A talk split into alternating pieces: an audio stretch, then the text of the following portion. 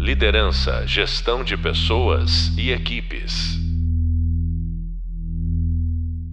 Olá, sejam bem-vindos. Eu sou a professora Catarina e no podcast de hoje da disciplina de inovação, vamos conversar sobre o conceito do possível adjacente. Nas nossas videoaulas, vimos que nada no processo de inovação deve ser aleatório. Pelo contrário, há muita ciência, metodologia e construção por trás de tudo que conhecemos como inovação. Embora pouco discutido, o conceito do possível adjacente tem um papel fundamental nesse universo. Vamos descobrir juntos qual é? Quem nos guiará nesse tema é o nosso convidado de hoje, o professor Dr. Alexandre Acácio de Andrade, que é professor e coordenador do curso de Engenharia de Gestão na UFABC e também docente no mestrado de Engenharia e Gestão de Inovação dessa mesma instituição. Seja bem-vindo, professor, e muito obrigada pela sua presença aqui hoje. Olá, Catarina.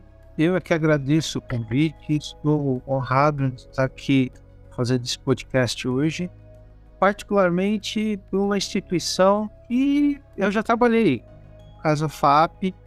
É, eu fui professor da FAP três anos, de 2004 a 2006, e tenho boas lembranças da, dessa instituição. Que bom, professor. Fico feliz que o senhor, então, já está em casa. Professor, é, bom, antes da gente entrar no tema central do nosso podcast, que é o conceito do, do possível adjacente, é, eu gostaria de, de, de começar a nossa conversa tomando a sua visão, entendendo a sua visão sobre o que é inovação. É, além daquilo que a, a, a, propaganda diz, né? O que, que é inovação de verdade? Quem está fazendo inovação? Como é que os nossos ouvintes, nossos alunos podem entender isso do seu ponto de vista? Bem, Catarina, é, inovação, o conceito da inovação é um conceito tanto quanto amplo, é, dá para dá confundir às vezes com invenção. É, Existem vários tipos de inovação, como a inovação disruptiva, inovação incremental, mas é, na minha na minha visão, inovação é, tem a ver com pensar diferente, pensar e ter uma ideia, é, entre aspas, inesperada. É, teve uma ocasião que eu, que eu perguntei assim, a sério, isso anos atrás, quando eu li a biografia do do Elon Musk, é, eu fiz a seguinte, a seguinte provocação para o engenheiro mecânico. Falei, o que, que, vale mais a pena do ponto de vista energético? Você construir um carro a gasolina ou um carro a álcool? É, onde, é que, onde é que a gente gasta menos petróleo para se deslocar? Aí a resposta do engenheiro mecânico, de algumas contas, foi: é, carro a álcool. E aí eu respondi para ele: não, a resposta correta é o carro elétrico. E, e essa, quer dizer, a inovação tem a ver com isso. Você não fica preso dentro de uma caixinha é, entre opções que você já conhece muito bem. É, na verdade, a, a, quantidade de opções é muito maior daquilo que você pensa, e você tem que olhar em volta para ver essas opções, para ter essas ideias, e efetivamente colocar algumas delas em prática. É, gasta menos petróleo para você andar de carro elétrico do que qualquer outro tipo de carro. E isso é uma, não é óbvio isso. É uma coisa que exige muita ciência para provar que é verdade. Mas é verdade. É, é possível levantar os números disso. E quando a gente fica preso é, entre coisas digamos assim, do passado, como ah, carro álcool, carro a gasolina, é, carro a, a, gasolina com turbo compressor, é, esse tipo de coisa, na verdade, você está criando uma parede em volta das suas ideias. E é, a inovação é quando essa parede quebra. E as ideias vão além. Pelo menos assim que eu enxergo, tá? Muito bom. A sua ideia, professor, também está muito relacionada e muito alinhada com o que nós temos ouvido nos outros podcasts, estamos vendo nas aulas, que inovar é justamente isso, é enxergar o que a maioria das pessoas não está enxergando, ou melhor, se permitir enxergar ou se provocar a enxergar, né? Porque é. não sei, como você disse, nem sempre é natural. E muito pelo contrário, né? Uma, é, um conceito importante né, desse curso é que, e nós já conversamos sobre isso, professor e você, é que não existem, ou não deveriam, a gente não deveria confiar em momentos eureka, né? E aí, então, a gente começa a trazer isso, então, aqui para o nosso tema desse podcast, que é o possível adjacente, né? Eu acredito que poucas pessoas têm ouvido falar desse, desse nessa expressão, eu mesma só conheci esse, esse, esse conceito no mestrado e, e, é extremamente interessante, porque a partir do momento que você pensa ele, muitas portas se abrem. Professor, explica pra gente então o que, que é o, o possível adjacente. É, em primeiro lugar, é, eu fico feliz, eu fico muito feliz é, de você entender esse, esse tal de momento eureka que é uma fantasia muito, muito colocada, digamos assim, pela mídia, que um belo dia o cara tá andando na rua, tem uma ideia que do, do nada. Bateu o sol do lado, de, do lado direito, do lado esquerdo na, na testa dele e o cara teve a ideia que vai mudar o mundo. Não. Não é assim que, que funciona e que nunca funcionou. E o conceito de é, possível adjacente, ele, é, nesse sentido, ele é um banho de água fria em toda essa ideia do momento elétrico. O que, que é?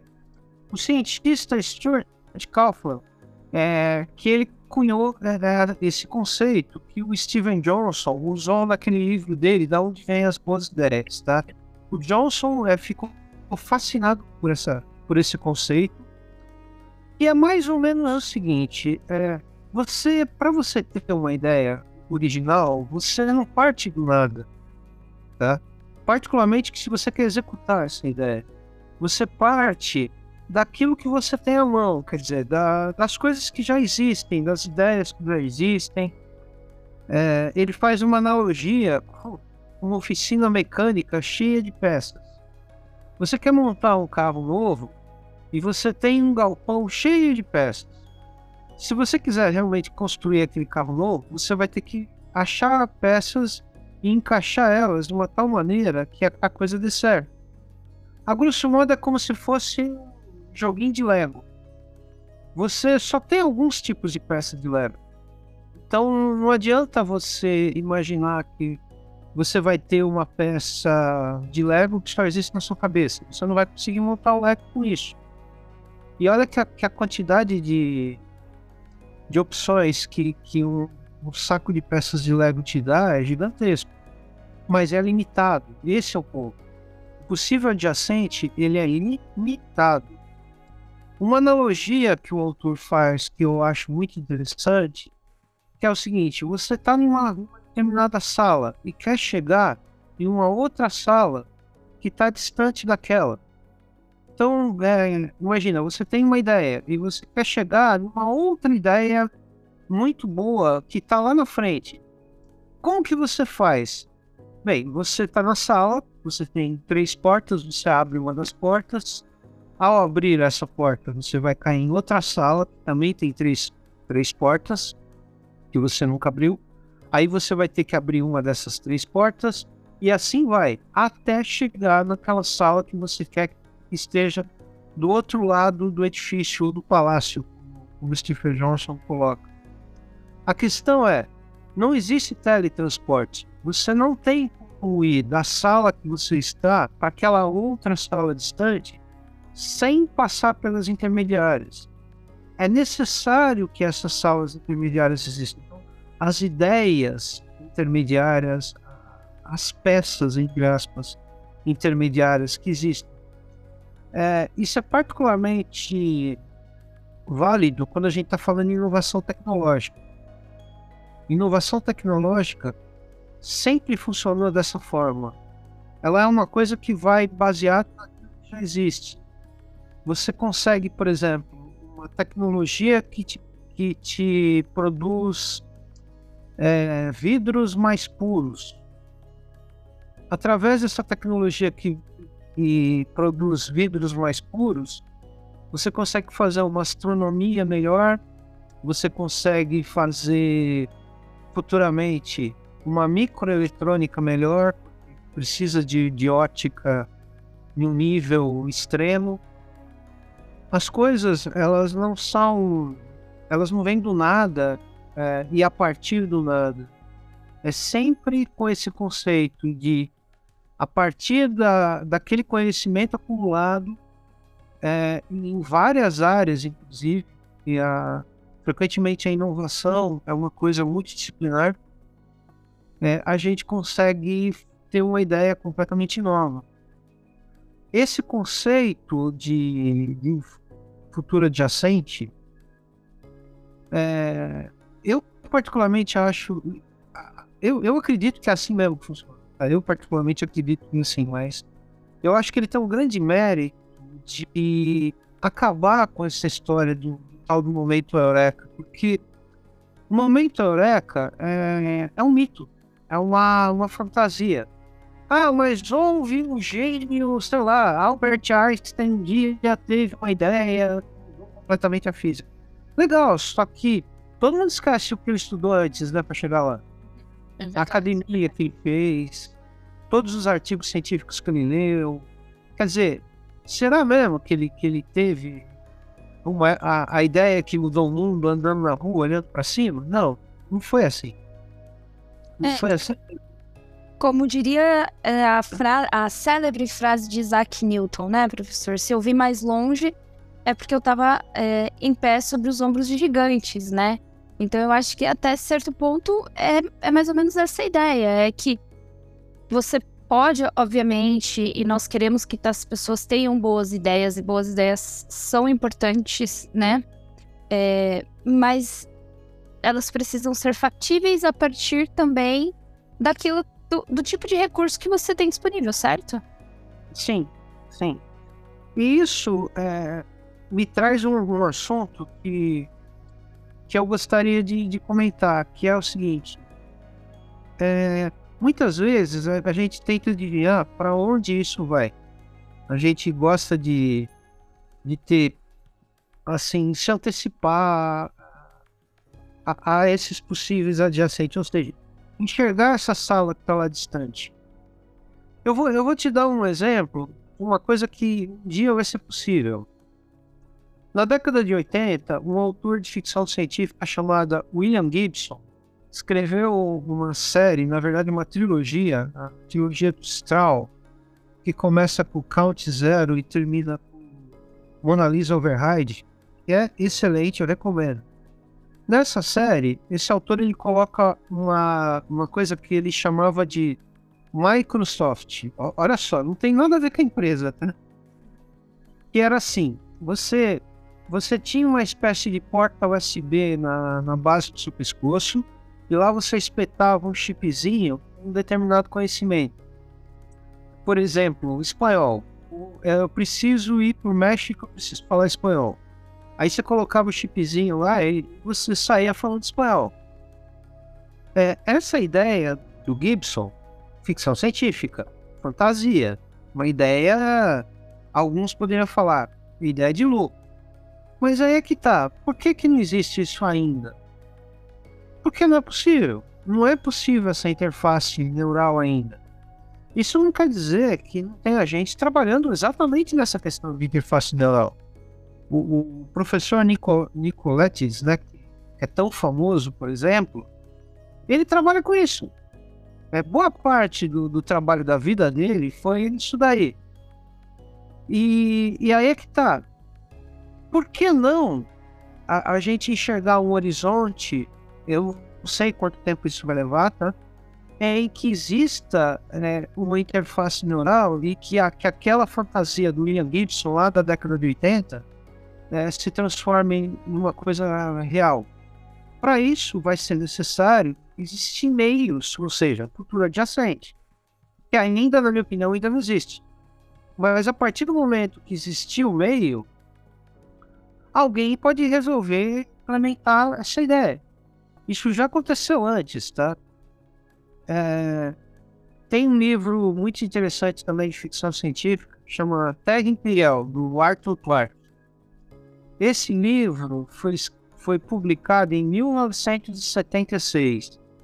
E olha só, o Clarke ele descreve um dispositivo em forma de prancheta, onde você teria acesso a um sistema de computador fora dali, é, com, capacidade de comunicação, e que você teria uma enorme biblioteca a seu acesso. Agora eu te pergunto, isso que eu acabei de descrever, não é um iPad, um, um iPad conectado na nuvem? Exatamente. Pois é. É, é, é, a ideia existia em 1976 na cabeça de um escritor. Só que esse futuro adjacente naquela época existia? Não, não existia. Por exemplo, não existia é, microprocessadores é, para você fazer um computador em forma de prancheta. Estava é, além da tecnologia da época. Não existia a, a internet que existe hoje, que funciona tão bem. É, é, foi necessário criar um monte de coisas, ou seja, um monte de salas do futuro adjacente tiveram que ser abertas para que aquela ideia lá do Arthur Clarke, em 1976, se transformasse em uma realidade, que a gente pode chamar de, de iPad, por exemplo. Não que eu tenha preferência pela Apple, mas a Apple lançou, né? Exato. É muito interessante, né, professor, observar, é, de repente, algumas das, é, das inovações que, que nós temos hoje e que não parecem ser assim é, tão incríveis aos nossos olhos já, já virou trivial, né? Como isso no passado foi, é, enfim, sonhado ou pensado ou idealizado por alguém. É, professor, Sim. perdão. É que eu vi uma notícia essa semana que o celular fez aniversário. Quantos anos? É, parece que a primeira transmissão de celular foi, a, se não me engano, 35 anos atrás. Um um, um sujeito da, da Motorola que tinha desenvolvido ligou pro concorrente para se gabar. Mas ele ligou a partir de um tijolão. E quanto a gente já não evoluiu desde é, de lá até aqui, né, em termos de tecnologia.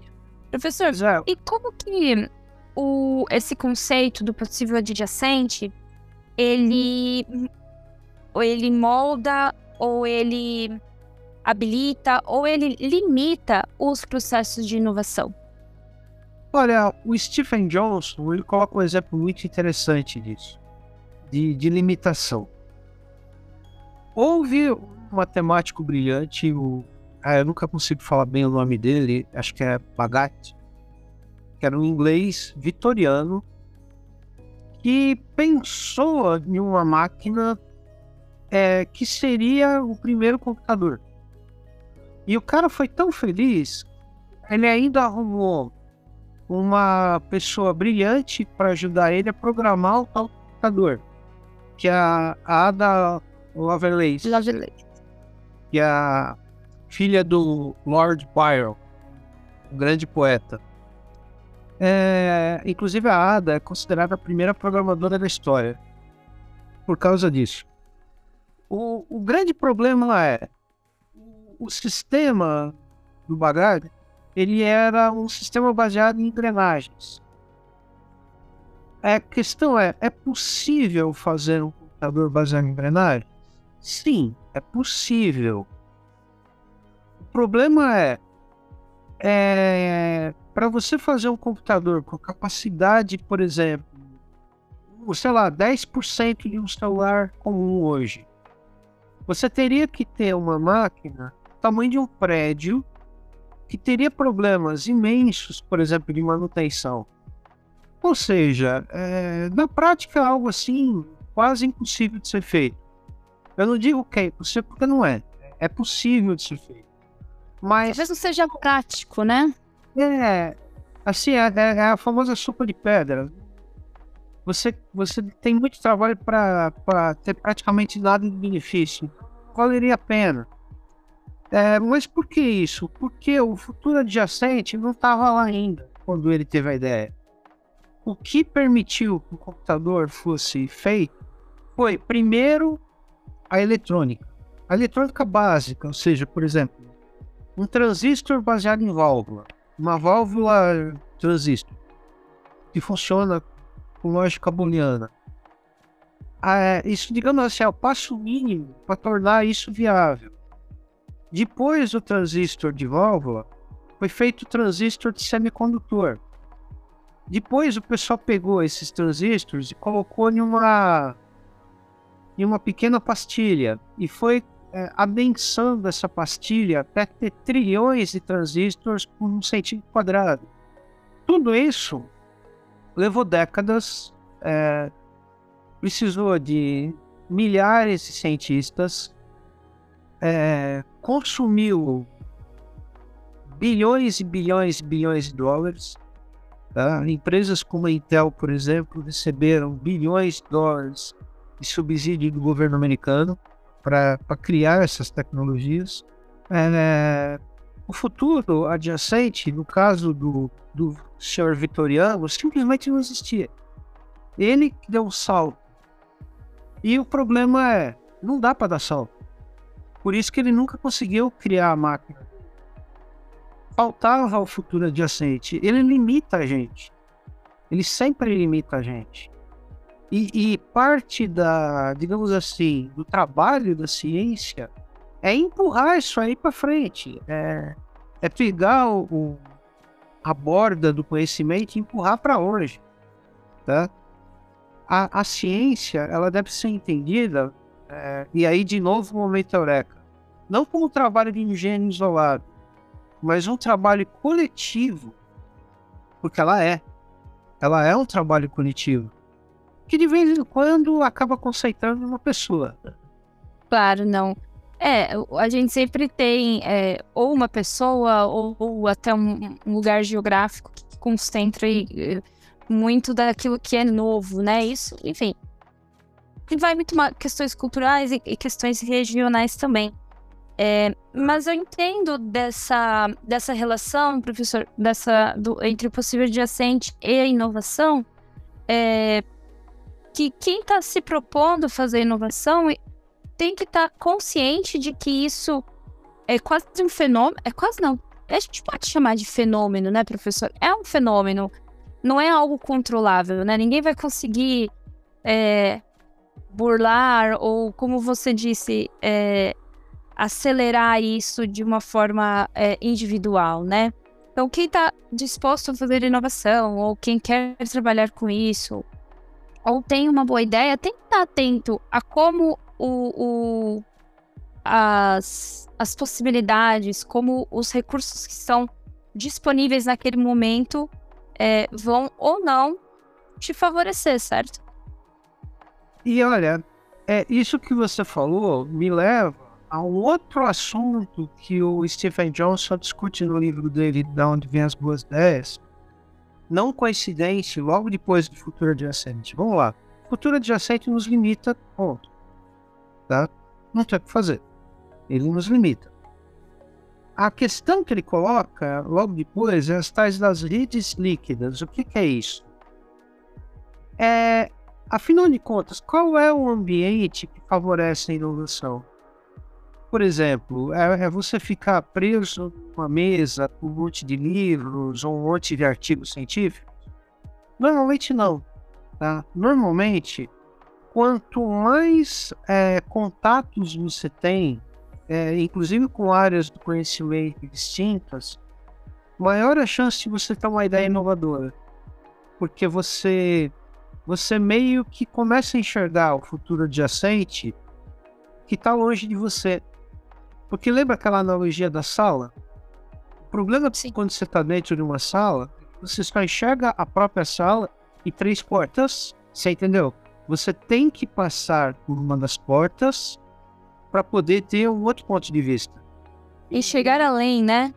É, exatamente, mas é, é o nosso papel, frequentemente, digamos assim, se comunicar com pessoas até mesmo de outras áreas. Eu, eu acho muito legal como a gente pode aprender coisas, é, eventualmente até para nossa área, outras áreas. É, quem vai se propor fazer inovação, professor, tem que estar, tá, de fato, você até comentou, né, das, é, disposto a trabalhar, por exemplo, com equipes multidisciplinares, né, para é, que esse limitador, né, que nós estamos conversando aqui, é, seja observado, seja avaliado e, e se encontre uma solução para que ele não mate a ideia, né? Ou para que, enfim, uh, possa se encontrar uma forma, né? Sim. Uma forma, digamos assim, que ninguém tinha pensado ainda. Exato. Isso Exato. É, é, é bem interessante quando você pensa em alguns casos que, que aconteceram. Um caso que eu acho muito significativo é o iPad. Tá? Desculpe, iPod. Pod, P-O-D. O, o que que aconteceu? É, era uma época diferente, né? Uma época que a, a indústria da música sofria barbaridade por causa da pirataria em sites que existem até hoje, como Pirate Bay. É, todo mundo tinha acesso àqueles tocador de MP3, então a indústria da música estava assim. Ela tinha ido do céu pro inferno rapidinho, porque é, ela nunca foi tão lucrativa como nos anos 90. Nos anos 2000 ela quase morre. Você percebe? É, ela foi de um extremo para o outro. E aí, era uma vez um tal de Steven Jobs que vem com a seguinte ideia: olha, veja bem, é, eu vou vender um aparelhinho aqui. Esse aparelhinho é, vai caber mais de mil músicas.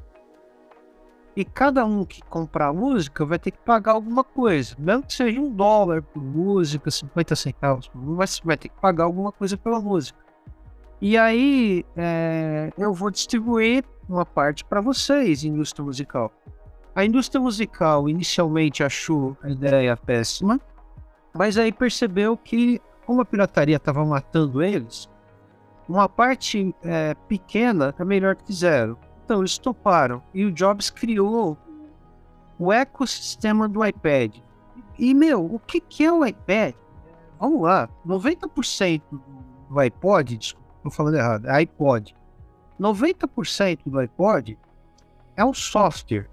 É um software que gerencia a sua conta na Apple Store Lá as músicas são colocadas dentro do servidor e você tem acesso de acordo com critérios, como por exemplo, se você pagou por isso ou não, ou se a música é de graça ou não, eventualmente música de graça. É, você podia baixar isso no seu aparelho, no seu iPod. O iPod por si só é, era um HD compacto, então não era um um HD de estado sólido, como tem hoje em dia. Era um HD, HD mesmo, só que um HD muito compacto, o que por si só exigiu uma inovação tecnológica muito grande, com direito a, a ímãs e terras raras, sem qual não dá para fazer um HD compacto. É, você percebe, houve uma, uma cadeia de desenvolvimentos científicos e aí, um belo dia, quando Jobs falou, crie um aparelho assim, as peças estavam disponíveis, mas estavam disponíveis porque o futuro adjacente tinha chegado até lá. É, é, essa, essa questão do HD, por exemplo, não é trivial. Como você faz um HD compacto? É, é, é absurdamente complicado fazer um HD compacto. E no caso, precisava de, de ímãs extremamente fortes. E como você faz um ímã extremamente forte? Você faz através de terras raras. E caramba, como é que você faz metalurgia de terras raras? Como é que você faz mineração de terras raras? Qual é a proporção de terras raras que você coloca no aço para dar aquele tipo de imã? Tudo isso são inovações tecnológicas de áreas do conhecimento completamente diferentes de uma indústria de música. Muito interessante, né? Como. É... E aí você falou duas palavras na mesma frase que a priori não se, como que elas se conectariam, né? A metalurgia e a indústria da música. Pois é. é são duas coisas assim que, é, num primeiro, numa primeira conversa ou numa primeira visão, talvez eles é, nunca entrariam, né, no mesmo contexto, nunca estariam no mesmo contexto hum, quando a gente não tem essa visão é, de que para algo ser possível, outras possibilidades vieram, vieram antes. Eu achei fascinante essa, essa, essa história, porque acho que só agora também eu parei para observar, nossa, se alguém me perguntasse como é que a indústria da música e a metalurgia estão relacionadas, eu acho que a minha primeira resposta seria: não faço a menor ideia. Mas tem sim algo, tem sim uma ponte, uma conexão, né? E, e, e, é muito interessante ver como, como você disse, a inovação ela não está só no produto final, né? Ela não está só lá no iPod. A inovação está em toda essa cadeia de ideias e de é, novas soluções que foram surgindo para que no final se tivesse aquele produto, né? E pessoal é, gosta de usar esse termo ecossistema. Eu, eu acho interessante, eu, eu acho uma analogia muito válida. Porque se você pensar bem, é, são inovações que realmente, pô, o que, que, tem a ver a indústria metalúrgica, né? metalurgia, ciência metalúrgica, o que tem a ver, por exemplo, ciência de computação, criação de bancos de dados, que tem a ver a, a criação do, do PayPal e meios de, de pagamento eletrônico. O, o, problema é, sem todos esses ingredientes, o Jobs não teria conseguido lançar aquele produto daquele jeito. Ele precisou de tudo isso. E, e não, não, hein? Na hora que ele precisava. Ele chegou pro pessoal da Apple e falou: Olha, eu preciso, tal, vou criar um sistema assim, assim, assim vocês aí, que são programadores, vocês vão ter que dar um jeito de fazer isso virar verdade. É, e aí. Não, é, eu ia falar, nada disso é trivial. Como você junta esses, esses ingredientes. Exato. Então, quem está disposto a fazer inovação, a trabalhar com isso, tem que estar tá atento. Isso, então, é uma. Fica, acaba, a gente acaba tirando essa recomendação, né? Você tem que estar atento. A sua ideia, ela é possível, né? Ela, ela tem os recursos, não recursos financeiros ou recursos, é, enfim, de pessoas e tudo mais, mas no mundo, aquilo que você precisa fazer para criar já existe? E se não existe, de repente é uma outra ideia, né? Já é uma outra coisa. Que se não existe, talvez você também tenha a oportunidade de criar isso, certo? Sim, é, é, aí é que tá. Você pode criar, por exemplo, software da, software do iPod não existia. Só que linguagem para criar o software existia. Programadores capacitados naquelas linguagens já existiam. Você percebe? É, é, é aquela diferença é, entre criar do zero e criar a partir de uma coisa que você já tem. É tipo o marceneiro. O marceneiro não é o cara que planta árvore. O marceneiro pega madeira e faz coisas bem interessantes com a madeira. Por mais que a ideia seja incrível, por mais que o produto final seja incrível de fato, sempre vai precisar vir, vir algo antes, né, professor? Sim. É, é por isso que esse conceito do, do futuro adjacente ele é fundamental, mas ele não encerra o assunto de, da inovação e e, e mesmo da onde vêm as boas ideias. É, ele é um ponto de partida. O ponto de partida é, olha, é, tem que existir meios para você executar sua ideia. Se esses meios não, não existirem, você tem um problema aí. Porque talvez você não consiga criar esses meios. Tá? Agora, se esses meios existem, aí você cai em outro problema, que é como fazer como colocar os ingredientes certos de tal forma a produzir o resultado adequado. Bem, é, em geral, o nome disso é engenharia. Eu, eu puxei a sardinha para o meu lado porque eu sou engenheiro, tá? Mas, mas em geral, quem faz isso é engenharia. Muito bom. Super interessante esse tema, né, professor? E as implicações dele. Eu acho que tão, é tão bom quanto a gente entender o conceito em si, é isso, é entender as implicações, né? E aí, como é, nós, ou quem está nos ouvindo, é, pode é, usar isso a seu favor, usar essa informação a seu favor, né? O que você, o que você diria, professor, para alguém que, vamos supor, está começando a trabalhar com inovação agora, ou está começando a trazer inovação para o seu meio, é, seja numa organização, é, uma empresa, uma escola, é, o que que. Qual, qual a tua recomendação para essa pessoa começar? Olha, eu tenho poucas, na verdade. A primeira é evite gurus. Ninguém sozinho tem as respostas. Nem o Steven Johnson, que a gente tanto falou agora, é, nem ninguém. Segundo, seja curioso. Na verdade, a principal é essa: seja curioso. Veja o que está acontecendo em, em outras áreas do conhecimento. Outras áreas que às vezes não tem nada a ver com você. É, um exemplo que eu, que eu vi que eu achei muito bacana é que o pessoal da, da Tesla usou muitas técnicas metalúrgicas que, na verdade, o pessoal trouxe da, da SpaceX. Que era o mesmo dono, é, frequentemente trabalhava com as mesmas pessoas, então era natural essas pessoas trazerem a tecnologia de um lado para o outro. Só que, se você pensar bem, isso foi inovador. Acabou construindo carros é, diferentes inclusive mais seguros, que, que eu acho bem bacana. É, é aquela. A, sem querer cair no clichê, pensar fora da caixa é bacana, mas você tem que primeiro saber onde está a caixa. Né? É importante saber que a caixa existe, não ter preguiça de, de enxergar a caixa, e depois ter curiosidade, ter curiosidade por olhar fora da caixa. Eu acho que se eu puder dar conselho para alguém, eu diria: seja curioso.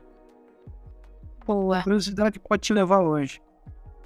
Com certeza. E esse é, é esse tema da curiosidade, na verdade, essa característica, os nossos ouvintes, nossos estudantes podem esperar é, que ele apareça aqui diversas vezes ao longo do curso, porque de fato, uma mente inovadora é uma mente, necessariamente é uma mente curiosa.